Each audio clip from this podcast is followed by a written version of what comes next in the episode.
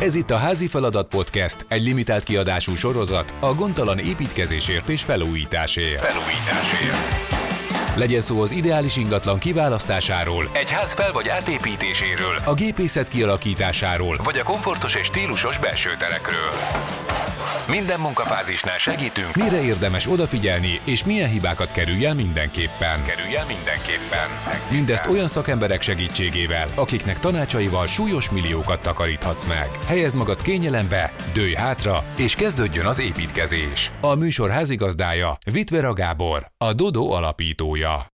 Sziasztok! Üdvözlünk mindenkit a Házi Feladat Podcastban, ahol az ingatlankeresés, házépítés és felújítás egyes munkafázisaiba kalauzolunk el titeket. Látogassatok el a dodo.hu per házi kötőjel feladat aloldalra, ahol megtaláljátok az eddigi epizódokat, illetve a checklistát, amiben összegyűjtöttük nektek a tippeket. Ugye az elmúlt tíz részben gyakorlatilag megépült a házunk a legelejétől a telekvásárlástól kezdve, egészen eljutottunk odáig, hogy állnak a falak, fönt van a tető, sőt az utóbbi epizódokban be is rendeztük a házat, most pedig ideje, hogy egy kicsit így a falakon kívül is körbenézzünk. Ebben az epizódban a kerttel, a kertrendezéssel, kertépítéssel, kerttervezéssel fogunk foglalkozni. Vendégünk kertész, vlogger és podcaster, a Kert TV házigazdája. Szia már, köszi, hogy elfogadtad a meghívásunkat Sziasztok, a műsorban. köszönöm a meghívást. Ezt az epizódot online vesszük fel, ugyanis Márk a Pilisben lévő kertjéből jelentkezik be hozzánk. Egy nagyon érdekes témával folytatjuk szerintem, hiszen eddig azért nagyon sok ilyen, ilyen kőműves és egyéb olyan szögletes szakmunka volt, amivel eljutottunk idáig, és most pedig egy kicsit így, ha jól sejtem, egy természetesebb folyamatot kell majd kövessünk, amikor így kertről beszélünk.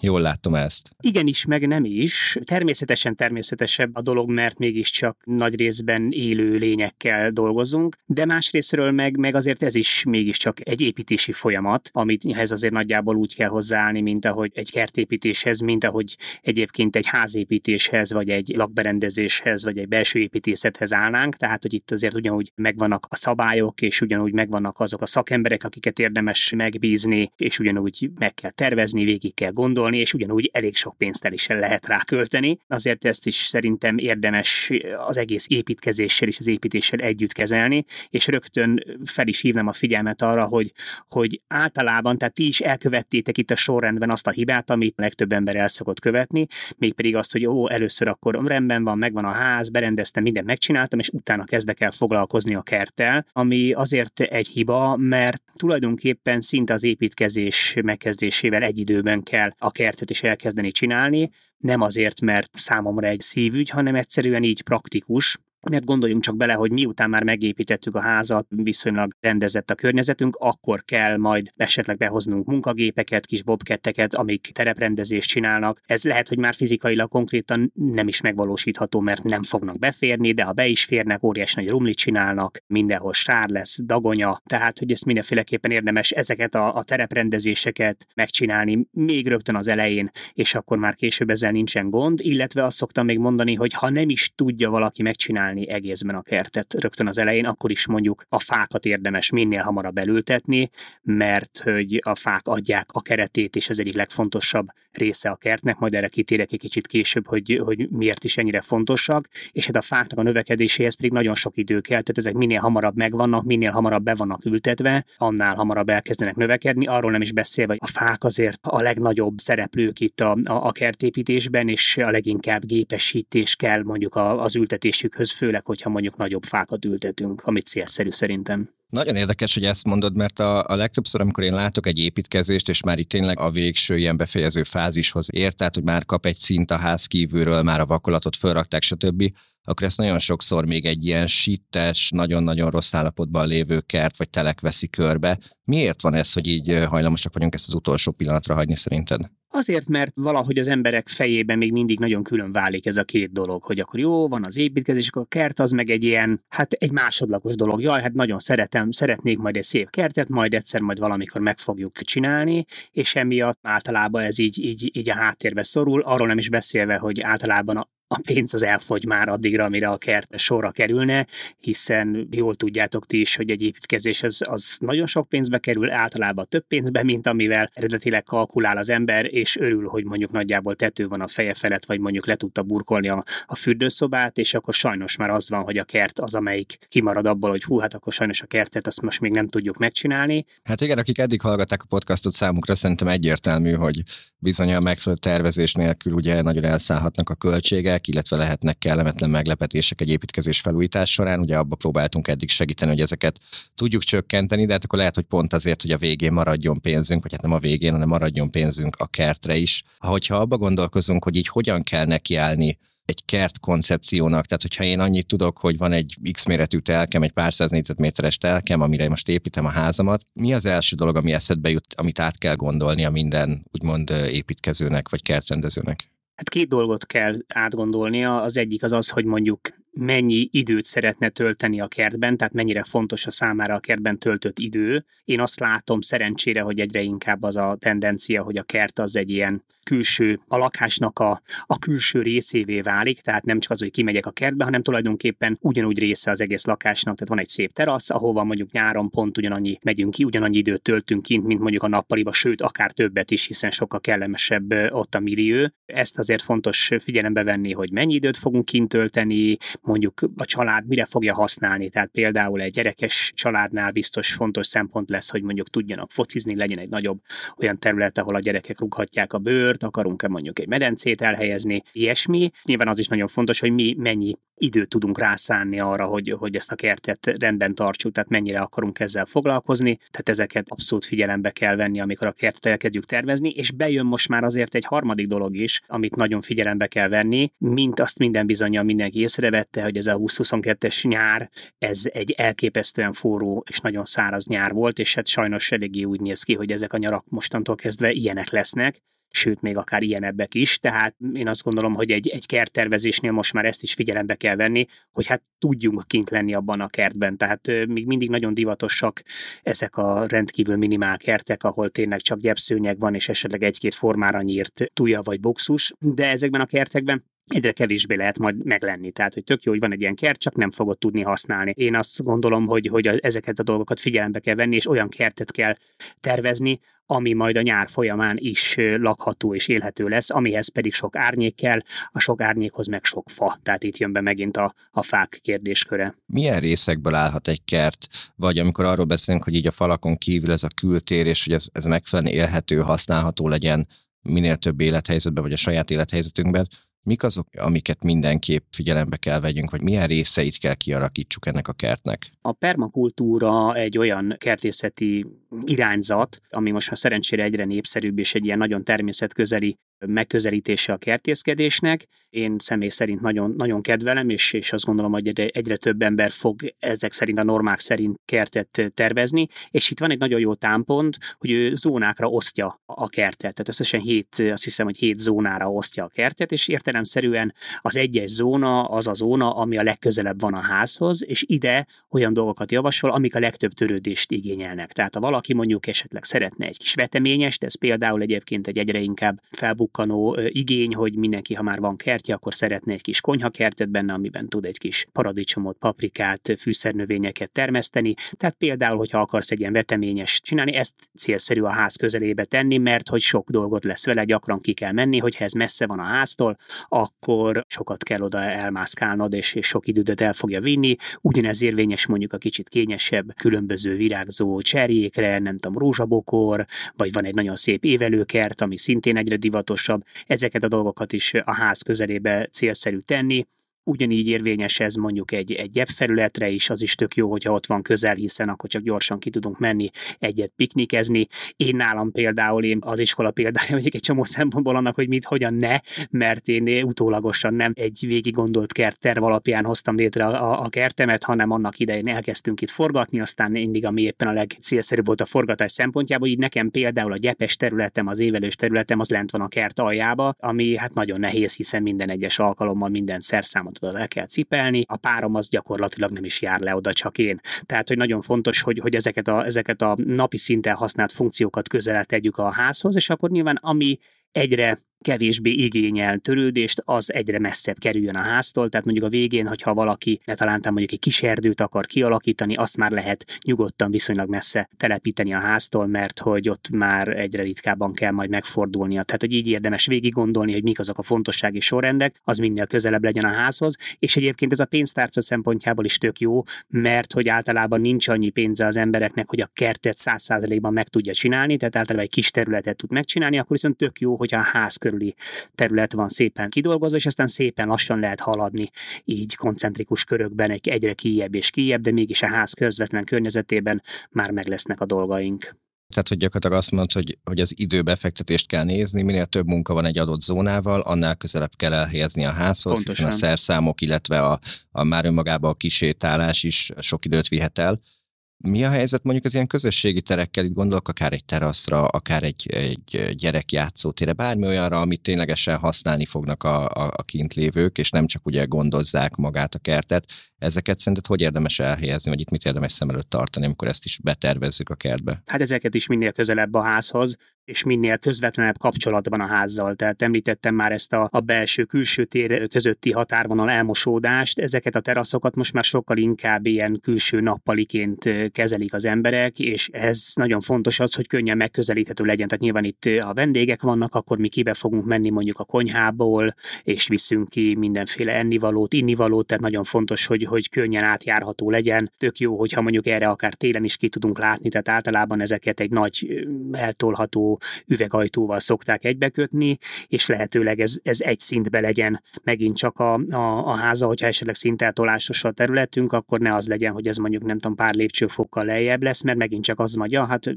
veszekedés lesz folyamatosan, kimegy vissza a sörnyitóért a konyhába, hogyha a lépcsőfokokat kell megtenni, tehát hogy ezeket, ezeket tényleg egészen közel kvázi rákapcsolva a házhoz, és akkor lehet építeni egy kellemes árnyékoló rendszert is ezek fölé, amire szintén biztos, hogy szükség lesz, hogy ne süljünk ott meg, és akkor ebben is segít az, hogy mondjuk, hogy ez a ház mellett van, akkor részben mondjuk egy ilyen árnyékoló rendszer ez rá tud kapcsolódni a házra, és szépen le tudjuk árnyékolni a házunkat. Ha pedig van egy játszótér, bármi, ahol a gyerekek vannak, annak is ennek a közvetlen közelében kell lenni, hiszen ideális esetben mondjuk a szülő üldögél a teraszon és szürcsölgeti a pohár pesgőjét,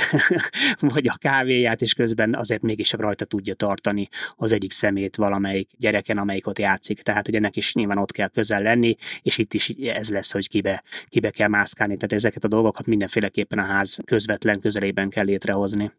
ahogy itt beszélgettünk korábban a, a podcast során a különböző generál kivitelezővel, vállalkozókkal, ugye azért ők az építkezésre tudnak mondani minden évben viszonylag egy standardet, hogy miből lehet egy átlag négyzetmétert megépíteni. Létezik-e bármilyen szám egy kertre? Tehát amikor kertben gondolkozunk, nyilván figyelembe véve, hogy itt is gondolom a határa csillagos ég, meg lehet hozni 20 éves fákat, amik, amik több millió forint akár egy darab belőle, de hogy átlagban mondjuk egy építőipari vagy egy építkezésnek hány százaléka az, amit a kertre érdemes félretenni egy költségtervben, vagy milyen négyzetméter ára lehet számolni, amikor arról beszélünk, hogy szeretnénk füvesíteni, szeretnénk elültetni egy pár növényt, egy pár cserjét, legyen egy pár fa, esetleg egy pár gyümölcsfa a kertben. Hogy számoljunk ilyen esetben? Nem tudok neked egy egész pontos négyzetméter árat mondani, mert nem vagyok napi szinten benne a, a kertépítési árakban, meg nagyon-nagyon nagy a szórás is. Tehát mint ahogy egyébként a szakembereknél is, tehát nagyon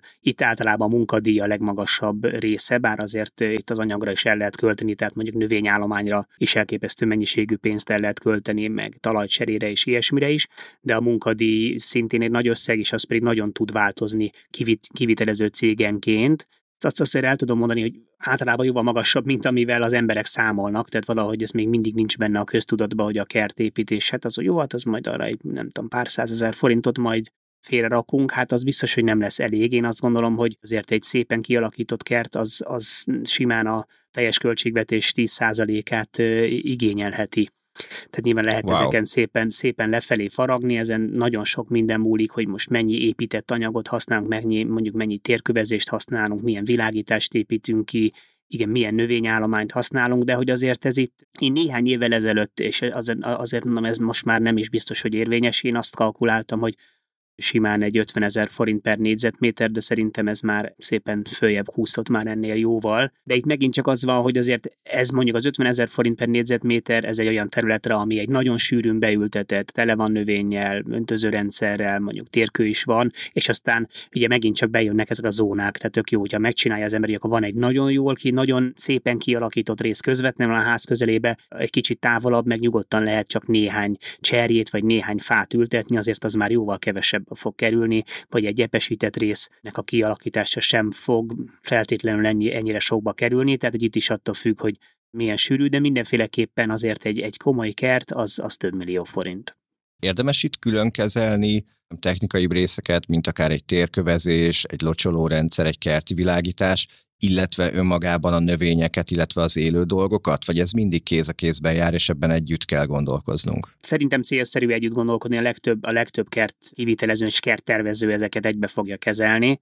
tehát nekünk is, nekünk is mindenféleképpen érdemes. Hát lehet ezzel egyébként ügyeskedni egy kicsit, hogy akkor azt csinálja az ember, hogy jó, kialakítja ezeket a, a technikai paramétereket, megcsinálja a térköveket, kialakítja az öntöző hálózatot. Ugye ez, ezeket mindenféleképpen párban kell, mert, mert ugye az öntöző, a vezetékeket, a csöveket, amikben mennek a vizek, azokat, azokat a térkövezés alá kell. Tehát ezt, azt, azt nem tudja megcsinálni az ember, hogy lehet térkövezés, aztán utána csinálja meg az öntöző rendszert, illetve meg lehet csinálni, csak nagyon-nagyon macerás lesz, és lehet, hogy vissza kell bontani, tehát ezeket mindenféleképpen összhangban kell csinálni egymással. Ugyanúgy a világítást is, tehát ugyanúgy el kell helyezni a vezetékeket, tehát pont ugyanúgy, mint hogyha a beltérben csinálnánk. Aztán lehet esetleg azon ügyeskedni, hogy az ember a, a növényállományt azt még egy kicsit később teszi bele, csak hát az meg már milyen, hogy elköltesz egy csomó pénzt, megcsinálod, megcsináltatod, ott vannak a dolgok, és nincs benne egyetlen egy darab növény sem, tehát nyilván a növények koronázzák meg ezt az egész dolgot, tehát hogy az biztos, hogy egy nagyon szomorú dolog, hogyha az ember csak azt nézi, hogy jaj, majd de jó lesz, majd ebben az ágyásban lesznek növények is, de majd csak nem tudom, két év múlva tudod megcsinálni, tehát valószínűleg azért ilyen szempontból érdemes ezeket is minél hamarabb beültetni. Igen, ez egy nagyon nehéz része szerintem, mert nyilván a, a látványos része az a növények, amikor tényleg zöld el a fű, és ott vannak a, a szép cserjéink, virágjaink, de hogy ez nem fog működni anélkül, hogy leraknánk, ha jól sejtem, a locsoló rendszert, meg az összes többit, illetve nem is tudjuk megcserélni a sorrendet, nem működik az, hogy bent már mondjuk jól néz ki a ház, és akkor kint a vakolást azt áttoltuk a jövő évre, vagy a szigetelést például. Itt ez a nehéz része szerintem, vagy ahogy így lesz szűröm, hogy előbb kell az alapokat lefektetni, ahhoz, hogy működjön a kert, utána tudsz növényeket belerakni, de hogy a, mivel a növények a második rész, ezért lehet, hogy már ott fogyunk ki a, a költségvetésünkből. Hát ez pont ugyanolyan, mint egy, egy lakás belsőben, hogy nyilván nem tudod, nem tudod felcserélni a sorrendet, először meg kell csinálni a gépészetet, tehát be kell húzni a kábeleket, meg kell csinálni a, a, a fűtésrendszert, utána arra rá kell vakolni, és akkor a végén jön rám mondjuk a festés, vagy a tapéta, és akkor a végén az ember berendezi. Ezt a sorrendet nem nagyon lehet meg,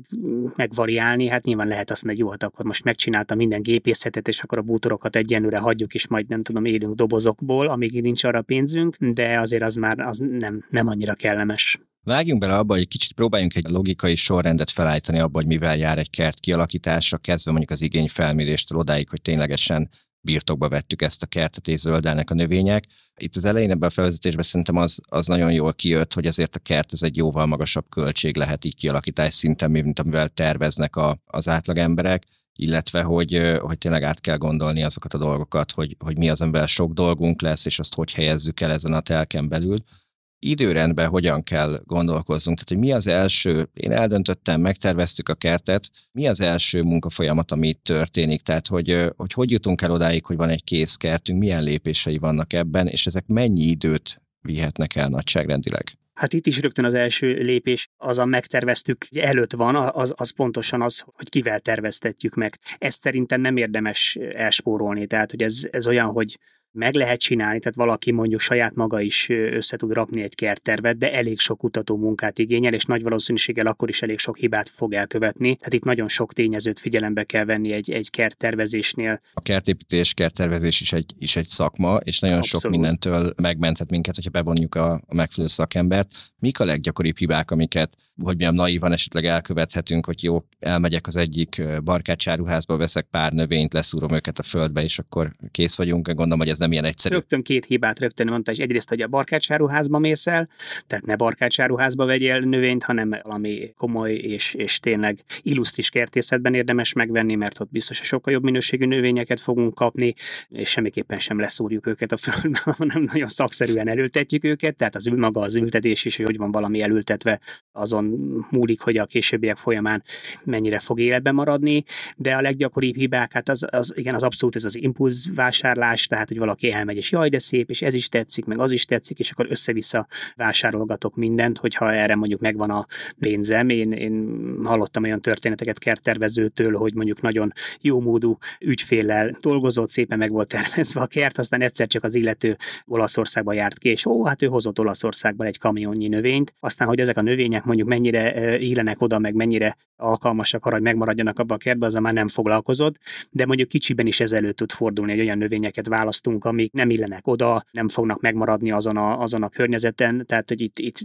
Ugye szempont az, hogy milyen a talaj, tehát a talajviszonyok az nagyon fontos egy növény számára, mennyire napos vagy árnyékos az a terület, tehát olyan növényeket veszünk, amik nem alkalmasak oda, olyan növényeket veszünk, amik mondjuk növekedésben nem passzolnak egymáshoz. Tehát mondjuk itt értem ez alatt azt, hogy mondjuk nagyon gyorsan fog növekedni az egyik növény, a másik meg lassabban, és az el fogja nyomni egyik a másikat. Aztán nagyon gyakran előforduló probléma az, hogy hú, hát látunk egy ilyen picike kis, tudom, kis örökzöldet vásárolt valaki, és akkor beültette az ablak elé, mert az mennyire cuki, csak azzal nem számolt, hogy az egy, az egy bébi növény, és aztán egy 30 méteres valami lesz belőle, és akkor meg ott van a probléma, hogy akkor most mit kezdjünk ezzel a, ezzel a hatalmas nagy fával, ami most már beárnyékolja az egész házat, meg ott áll mellette, a, a ház mellett közvetlenül, tehát hogy, hogy ezek nagyon gyakori hibák, hogy olyan növényeket választunk, és az alapján, ahogy akkor kinéznek. Tehát hogy itt azért is nagyon fontos, hogy tisztában legyen vele az illető és a tervező, hogy milyen növény az, mert ő ez alapján fogja kitalálni, oké, okay, ez a növény ez ekkorára fog nőni, ez itt hátteret fog adni ennek a növénynek, de nem fogja kitakarni,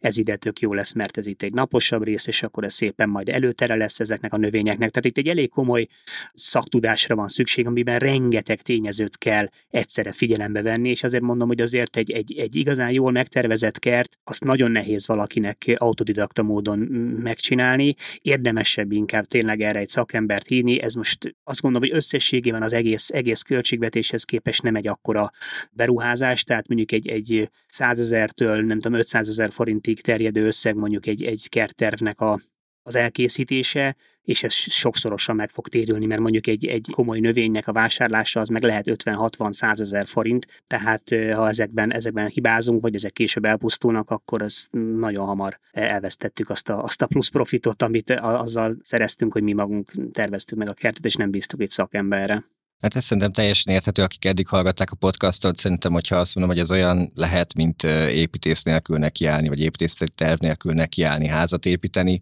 valószínűleg ez is hasonló, csak itt talán még mondhatjuk azt, hogy sokkal hamarabb kijönnek a hibák, hiszen a legdrágább növény is meghalhat két héten belül, hogyha nem megfelelő talajhoz, nem megfelelő környezethez párosítottuk. A tervezés az egy nagyon fontos dolog, és akkor amikor ténylegesen megvan ez a tervünk, és elindul úgymond a kert, nem is tudom, kivitelezésnek hívjuk. Igen, igen, igen, kert Mire azt mondod, hogy elkezdjük építeni, vagy kivitelezni ezt a kertet, akkor gondolom, hogy itt a terepviszonyokat rendezni kell, meg vannak, vannak lépései ennek. Hogyan, hogyan foglalnál ezt össze, milyen lépésekből áll maga egy kertnek a kivitelezése? Tehát először igen, a tereprendezés az egy nagyon fontos szempont, nagyon kevés az olyan telek, ami, ami sima, és akkor kész egyszerűen csak ott már elkezdhetünk dolgozni, tehát általában ez valamilyen tereprendezést igényel, ahol kialakítjuk a különböző szinteket, áthidalásokat, teraszokat, bármit, szinte mindig egy gépesített valamit, tehát erre céloztam azzal, hogy, hogy sokkal kellemesebb, hogyha egy ilyen tereprendezést akkor csinálok meg, amikor mondjuk még az építkezés zajlik, nem pedig utána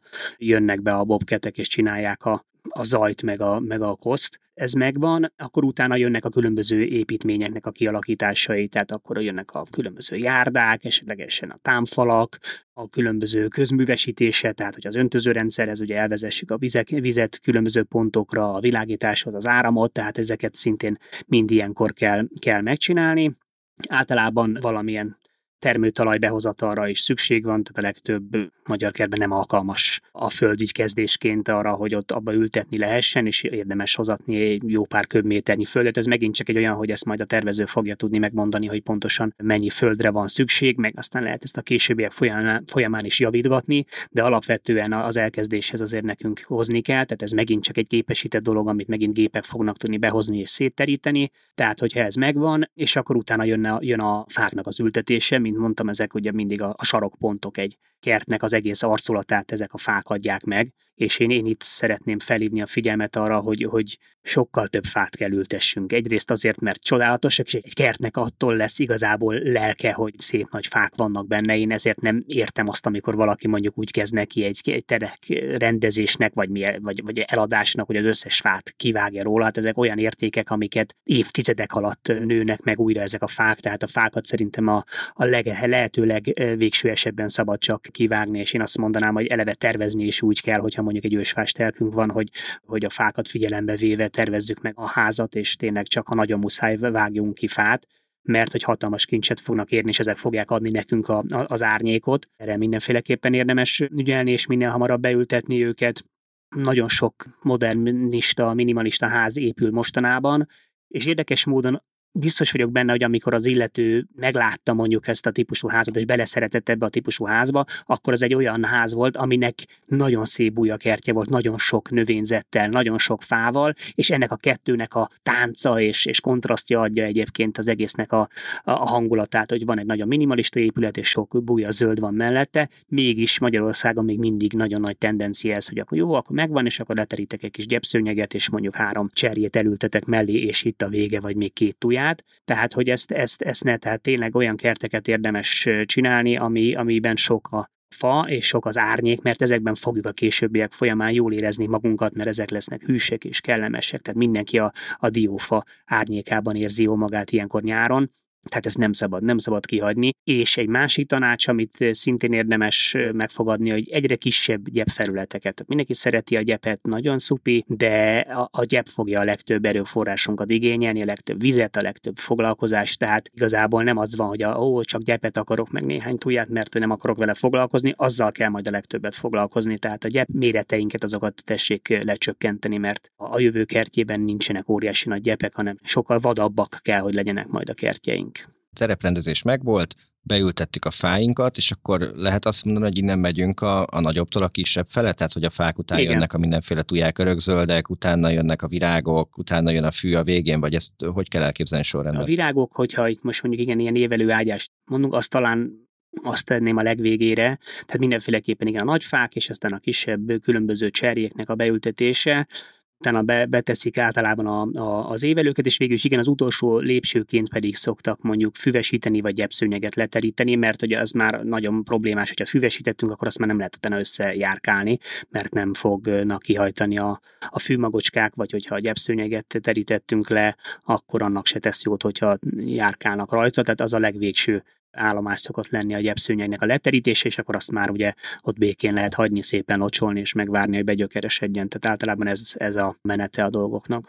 És akkor a különböző ilyen közösségi terek, vagy akár egy terasz, kocsi beálló, kerti sütögető, stb. az ezzel párhuzamosan épül, vagy azt azért érdemes még valahogy itt a, a fák és a, és a füvesítés közé rakni? A terasz és minden ilyen építményt azt, azt az első szakaszban kell megépíteni, tehát amikor, amit mondtam, hogy vannak támfalak, járdák, különböző térkövezések, ezeket mind a, a legelső szakaszban, mert ezek fognak járni a legtöbb szemeteléssel, a legtöbb szakembernek a kibemászkálásával, tehát hogy ezt akkor csináljuk meg, amikor már be vannak ültetve a dolgok, akkor valószínűleg elkerülhetetlen, hogy a szépen frissen ültetett évelőágyásunkban különböző, nem tudom, szilikon kupakok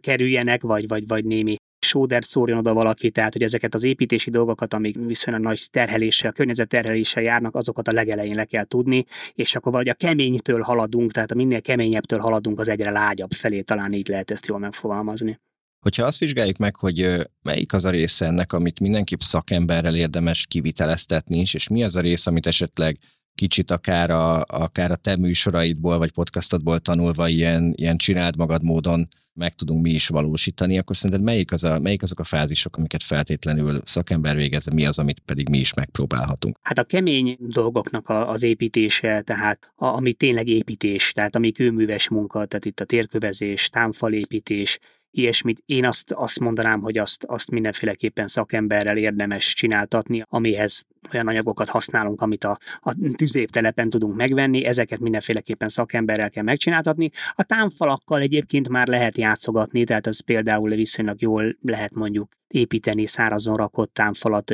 meg kövekből. Én magam is autodidakta módon tanultam meg, és elég szép támfalakat lehet, lehet így rakni, tehát azt például mondjuk már meg lehet csinálni, ágyások kialakítását is szerintem egyébként meg tudja az ember saját maga DIY módon csinálni,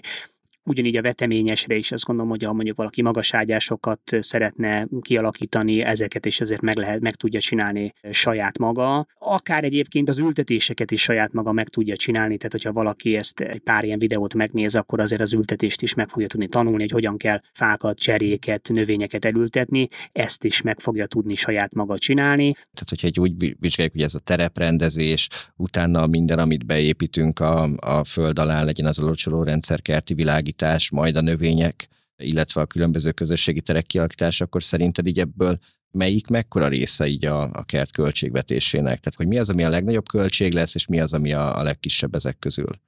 Hát egyértelműen a, az építési része lesz a leg, legnagyobb költség, hogyha most itt normális mértékű, léptékű növényekről beszélünk, mert igen, tehát el lehet, vannak nem tudom, big bonszájok, amik darabja több millió forint, tehát lehet ilyen, ilyen, ilyen szinten elszállni növényzetben is, de azért azt gondolom, hogy ez nem jellemző. Talán egy kisebb költséget fog jelenteni. A nagy költség, igen, tehát itt az lesz, hogy akkor meg kell venni a térkövet, meg kell venni a támfalhoz a különböző elemeket, meg kell venni az öntözőrendszerhez a részeket, és talán még ennél is nagyobb részét most már sajnos a, a, a munkadíj fogja kitenni, mert itt is, mint minden ágazatban, elég nagy hiány van szakemberből, a meglévő szakemberek tulajdonképpen annyit kérnek el, amennyit csak szeretnének. Tehát, hogy itt tényleg én most nemrég kértem be térkövezésre ajánlatot valakitől, és ugye egy kicsit macerás, igen, mit kell, van egy kis földmunka benne, ez az, de általában ez minden kertre jellemző, és én például én magam is dobtam egy hátast, amikor kaptam egy 25 ezer forint per négyzetméteres ajánlatot csak a munkadíjra, tehát hogy, hogy ott azért nagyon komoly összegekkel lehet számolni, és akkor persze igen, meg kell venni ezeket a burkolatokat, hát ez meg megint csak az van, hogy ez biztosan jól tudják a, a hallgatóitok, hogy itt is burkolatban a csillagos ég a határ, tehát lehet viszonylag olcsón is burkolatokat, térköveket venni, és lehet, lehet aranyáron is venni, tehát itt, itt megint csak rajtunk múlik, de, de mindenféleképpen azért az egy, az egy pénztárcában nyúlós, és aztán már a növényekkel meg már lehet egy kicsit, kicsit ügyeskedni, ott már lehet egy kicsit olcsóbb növényeket venni. Azzal lehet például spórolni, hogy az ember, és itt megint csak bejön egy jó, jó kerttervezés, ilyen szempontból tud nekünk spórolni, hogy nem biztos, hogy 800 ezer féle különböző nagyon-nagyon csili növényt kell venni, hanem lehet, hogy viszonylag, tehát egy kevesebb növényből, de abból pedig sokat. És akkor mondjuk olyan növényeket választunk, amik egyrészt jól bírják azt a, azt a helyet, ahol, ahol a kertet kialakítjuk, ezt például el tudjuk lesni a szomszédoktól, én mindig azt szoktam javasolni, kukucskáljunk be a szomszédkertekbe, nézzük meg, hogy ott mi érzi jól magát, az nagy valószínűséggel nálunk is jól fogja érezni magát, és lehet, hogy ez mondjuk egy nem feltétlenül nagyon drága növény, növény, és ebből meg, meg jó sokat tudunk venni, és szép csoportokat tudunk kialakítani, tehát hogy nem feltétlenül attól lesz egy kert szép, hogy nagyon-nagyon drága és, és nehezen életben tartható növényekkel van telepakolva, sőt most már azért ez is a, a, a trend, hogy egyre inkább kezdjük elfelejteni a, a, a nálunk nehezen megtartható növényeket, és olyan növényeket próbálnak ültetni a kertészek, amik viszonylag könnyen él, élbe maradnak és kevesebb törődést igényelnek. Még itt az előzetes beszélgetéseink során így mondtál egy pár nagyon jó tippet nekem, amik így, így tetszettek, akár egy ilyen évelő ágyásnak a kialakításában, hogy úgy kombináljuk a növényeket, hogy, hogy különböző heteken virágozzanak, úgymond, hogy egész évben színes legyen, és a többi. Vannak ilyen általános tippjeid, amiket bedobnál mondjuk egy kert kialakításánál, hogy ezeket mindenképp a növényekkel kapcsán vegyük figyelembe? Hát az egyiket azt már ugye mondtam is nektek, hogy ez a gyep méretet azt mindenféleképpen érdemes a lehetőleg minim, legminimálisabbra visszavenni, mert hogy ugye az, az nagyon becsapós, és az nagyon sok időt, energiát és pénzt fog elvinni a későbbiek folyamán, ha egyáltalán föntartható, tehát hogy ezekben mondjuk amikor ilyen 40 fokos melegek vannak, akkor olyan mennyiségű vízre van szükség ahhoz, hogy nekünk egy ilyen angol gyepünk legyen, ami már teljesen irreális, gyep hely, helyett inkább az évelőkertek azok, amik egyre inkább most már divatba jönnek, amit most te is említettél. Nagyon-nagyon szépek, és egy beérett évelőkert az, az alig-alig igényel valami kis törődést, egy kis csepegtető öntözéssel remekül el vannak még a keményebb időszakokban is, de itt jön be az, hogy azt mondjuk jól ki kell találni, hiszen rengetegféle, hála Istennek rengetegféle évelő van, de tudni kell, hogy akkor mondjuk melyik évelő milyen magasra nő, milyen színű, az év milyen szakában fog virágozni, tehát egy jól kialakított évelőkert az ezeket a dolgokat mind figyelembe veszi, hogy mindig legyen valami, ami virágzik, hogy ne takarja ki egyik a másikat, hogy ne nőjön rá, ne legyen mondjuk egy nagyon agresszívan növekedő, egy lassan növekedő mellett, mert akkor az el fogja szorítani egymást, tehát hogy egy ilyen mátrixban kell ezeket a dolgokat megtervezni, de onnantól kezdve, hogy az, az, az készen van, nagyon kevés lesz vele a dolgunk, mert ugye az, ezek az évelők ezek elhullatják a magjaikat, következő évben újra szaporodnak, újra kihajtanak, tehát hogy egy egyre szebb és egyre sűrűbb évelő ágyásunk lesz, tehát ez, ez, ezzel mindenféleképpen érdemes kalkulálni. Mint mondtam, a, a, fáknak a, a kulcsfontosságú pontokra ezek a nagy fák, tehát mindig a fák adják meg ezeket a fókuszpontokat, mindig arra néz a tekintetünk, és általában a köré teszünk alacsonyabb növekedésű dolgokat, tehát hogy van egy nagy fa, és akkor esetleg két kisebb fa, cserjék, és az évelő, tehát egy ilyen háromszögbe alakítja ki az ember ezt, a, ezt az esztétikus megjelenést, amit érdemes még esetleg, ha tudunk valahol egy, egy kis víz jelenlét, az mindig nagyon-nagyon jó hangulatot teremt a, a kertben, ráadásul nagyon jó a mikroklímának, meg a, meg a kertünkbe járó látogató állatoknak is nagyon sokat kedvez, és a mi idegrendszerünknek is nagyon jó lesz mondjuk egy kis csobogónak a kialakítása szerintem ezt is érdemes belekalkulálni. Aztán érdemes örökzöldekkel is kalkulálni, hiszen télen is kell, hogy mutasson valamit a kertünk, tehát ezzel is számolni kell, hogy, hogy legyen valami, amire ki lehet nézni mondjuk egy szürke téli napon, és ehhez megint csak a, ezek az örökzöldek megfelelő ponton való elhelyezése, ez szintén egy, egy nagyon nagyon jó támpont, és, és harmadrészt meg azoknak a növényeknek a preferálása, amik, amik alapvetően itt jól érzik magukat, és nem pedig behozni mondjuk,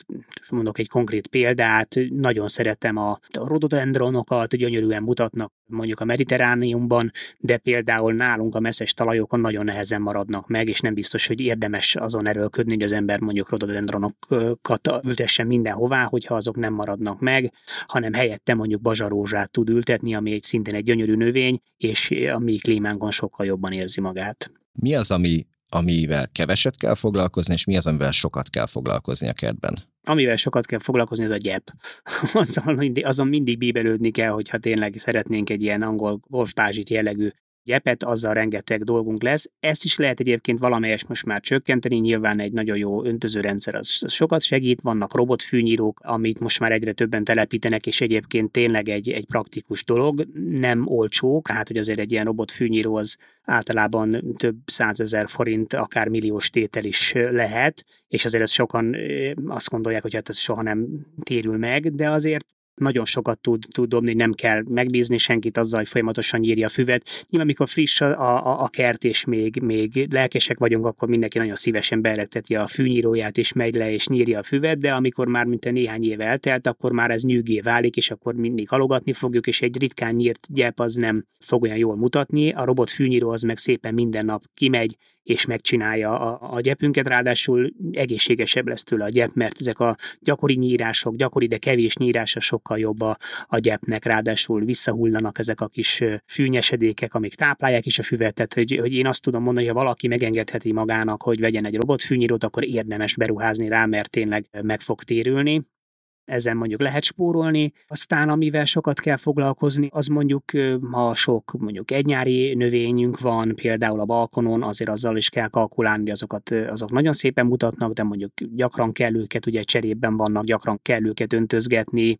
de ezen kívül egyébként, hogyha mondjuk például évelőkertet alakítunk ki egy csepegtetős öntözőrendszerrel, azzal alig-alig lesz valami dolgunk, a fáinkkal sem lesz nagyon sok dolgunk. Ha mondjuk gyümölcsfákat akarunk, és szeretnénk gyümölcsöt termeszteni, ami szintén egy egyre inkább meglévő igény, és nem, nem válik szét, ugye régen volt a haszonkert, meg a díszkert, ez a kettő dolog most már egyre inkább összemosódik, szerencsére is egy csomó ember úgy van vele, hogyha van kertem, akkor szeretnék gyümölcsöt termeszteni, hát valószínűleg azzal is elég sokat kell majd foglalkozni, tehát azzal kell kalkulálni, hogyha valaki gyümölcsfákat akar a kertjébe, az, az sok munkát fog igényelni, de ha mondjuk csak 10 fái vannak, akkor azzal sem kell majd sokat bíbelődni. Közepes mennyiségű időt vesz igénybe, hogyha valakinek mondjuk veteményese van, itt is az van, hogy igazából minél természetesebb egy kert, minél inkább természetes állapotokra hajaz a kialakítása, annál kevesebb lesz vele a dolgunk. Tehát, hogy ez nem csak egy ilyen, egy ilyen faölelgető hippi dolog, hogy legyen természetes a kert, az milyen jó lesz, hanem ez nekünk is jó, olcsóbb lesz a fenntarthatósága, és sokkal kevesebb munkát fog igényelni a részünkről. Tehát egy jól bejáratott kertben igazából átlagban néha, egy héten néhány órával is el lehet lenni, az én szomszédomban lakik Szomorú Miklós, akinek egy elképesztően gyönyörű angol kertje van, és senki sem szokta elhinni, hogy ő heti egy-két órát foglalkozik vele mindössze, de tényleg csak ennyit foglalkozik vele, mert a kert annyira önjáró, hogy nem, nem igazán kell sokat vele bíbelődni. Persze ez szezonális is, tehát mondjuk tavasszal sokkal több dolgunk van egy kertben, akkor sok mindent kell megcsinálni,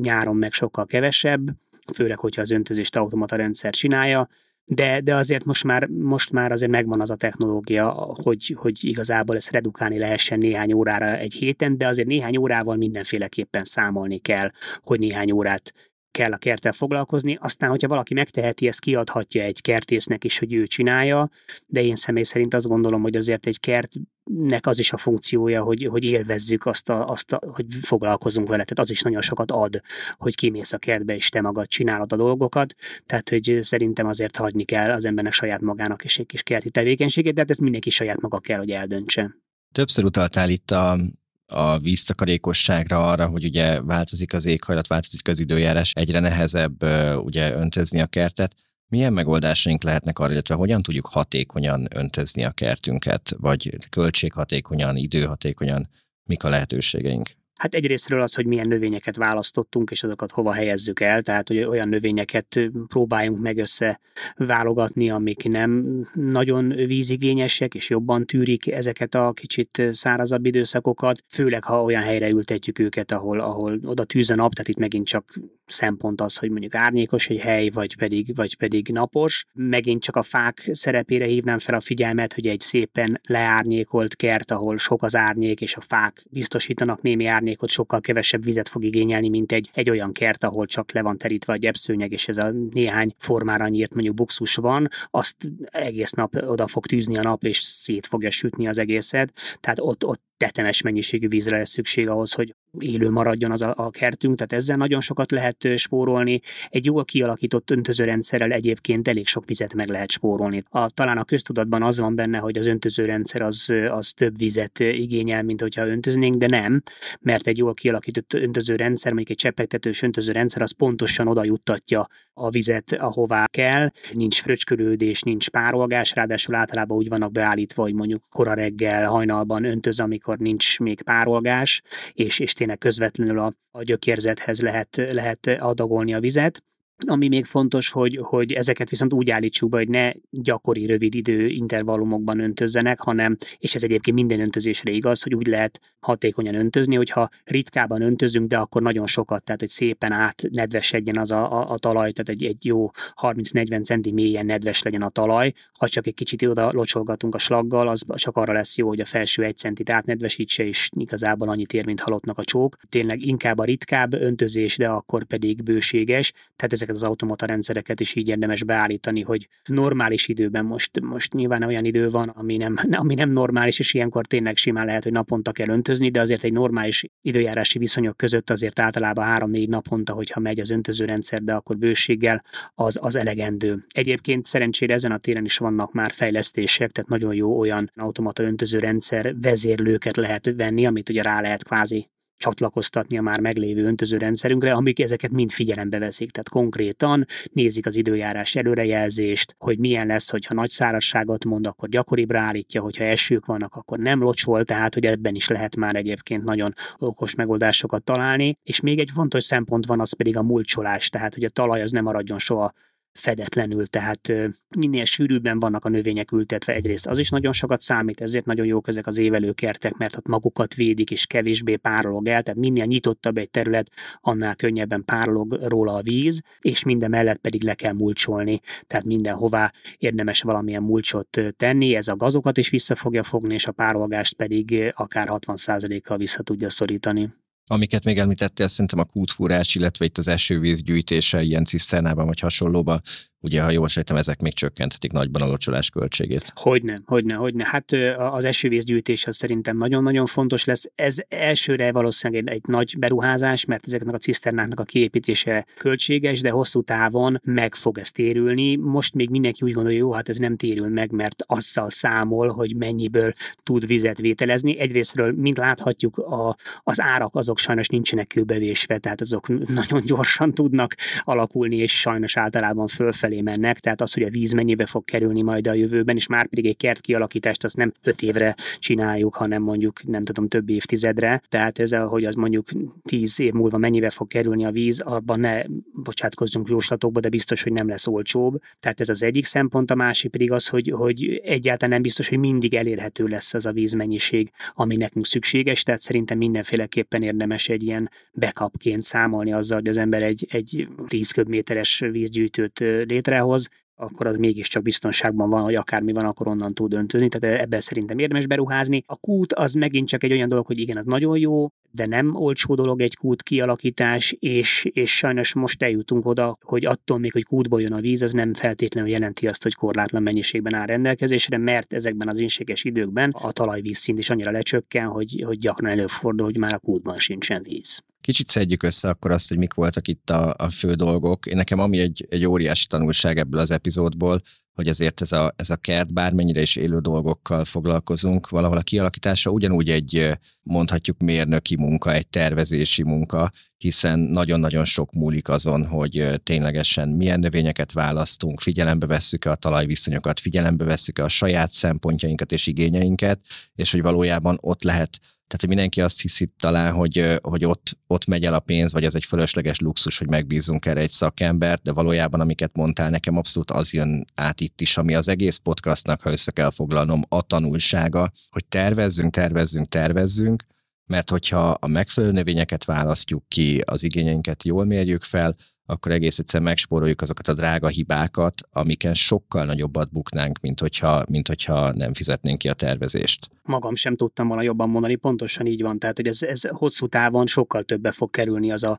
az a sok hiba, meg bosszúságba fog kerülni, amit meg tudunk spórolni egy jó tervnek köszönhetően. Hát igen, és itt mivel valójában a növényeknél élethalál kérdés ez az egész, hogy vajon túlélik-e azt, hogyha nem megfelelően telepítjük őket, ezért itt talán még fontosabb az, hogy ezt elsőre kell jól csinálni, mert hogyha, hogyha másodszorra, harmadszorra maradnak csak meg a növényeink a nem megfelelő viszonyok miatt, akkor az lesz a legdrágább. Így van, és ráadásul a, a, szívünk meg nagyon fog fájni, hogy akkor ott van egy szép növény, amit, amit tényleg megszerettünk, és aztán azt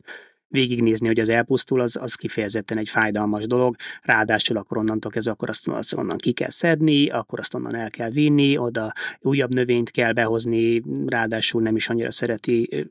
nem nagyon célszerű ugyanoda ültetni, ahol már kipusztult egy növény, egy másik növény, szóval igen, tehát hogy ezt, ezt érdemes, érdemes jól kitalálni előre. Akkor sem borítékolható, tehát hogy félreértés ne esik, sajnos bizonyos százalékú elhalás akkor is előfordulhat, hogy mondjuk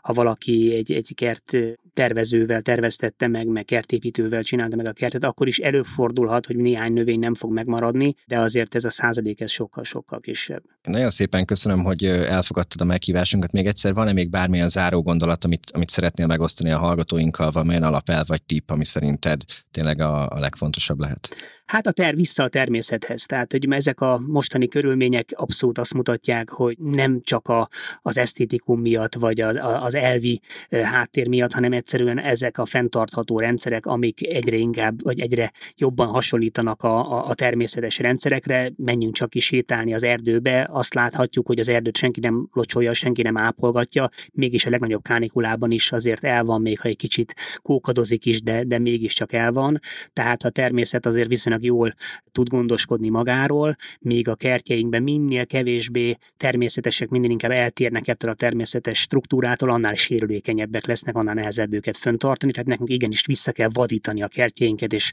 és újra bújább kertekben kell gondolkodni. Ez az én meglátásom így a végére. Nagyon szépen köszönjük. Kedves hallgatóink, köszönjük szépen, hogy velünk tartottatok itt a Házi Feladat Podcast 11 epizódjában, de az biztos, hogy szerintem ez egy kerek történeti összeállt onnantól kezdve, hogy, hogy belevágtunk életünk egyik legnagyobb házi feladatába, a házépítés projektjébe. Ugye most arra eljutottunk odáig, hogy, hogy van egy virágzó, burjánzó, fantasztikus kert is körül az otthon körül, és hát nagyon szépen köszönöm ezúton is az összes szakértőnknek, az összes hallgatónknak, akik velünk voltak és támogattak minket ezen az úton. Checklistánkat továbbra is bővítjük, tehát a dodo.hu per hazi kötőjel feladat oldalra, ha fölmentek, akkor elérhető most már mondhatom azt, hogy a teljes házépítési checklista, amit a nyolc szakértőnktől összeszedtünk az elmúlt 11 epizódban, minden egyes munkafázishoz ott lesznek azok a tippek, azok a best practices vagy azok a hibák, amiket ne kövessetek el. Remélem, hogy egy